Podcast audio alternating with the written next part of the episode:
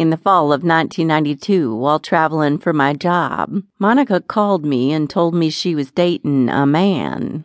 She was in her mid-30s and wanted children, and she was tired of dealing with the guilt and shame of this sinful lifestyle. This news hit me in a deep place.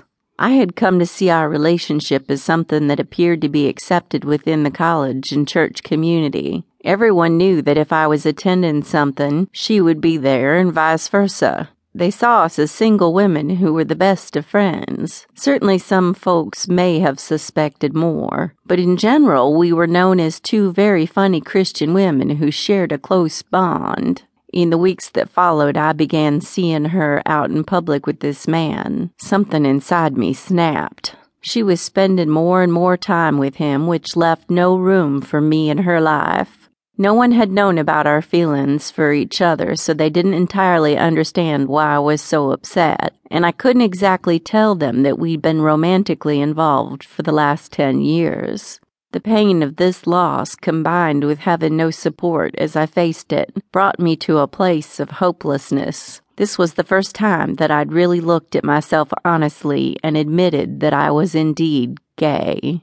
Being in this pseudo-relationship kept me in a safe place spiritually because I wasn't really in a lesbian relationship. I just happened to be emotionally attached to a woman. So somehow, in my mind, it was okay before God. But with Monica starting to date this man, I had to look at myself alone before God and admit that I was gay. And everything I had been taught about homosexuality was that it was sinful, an abomination before God. Facing the loss of her presence in my life and having to deal with the shame of being gay brought me to the place where I simply wanted to die. I felt so very alone with all the shame and loss. The emotional and mental pain I experienced daily was excruciating. So one night, I sat on the edge of my bed.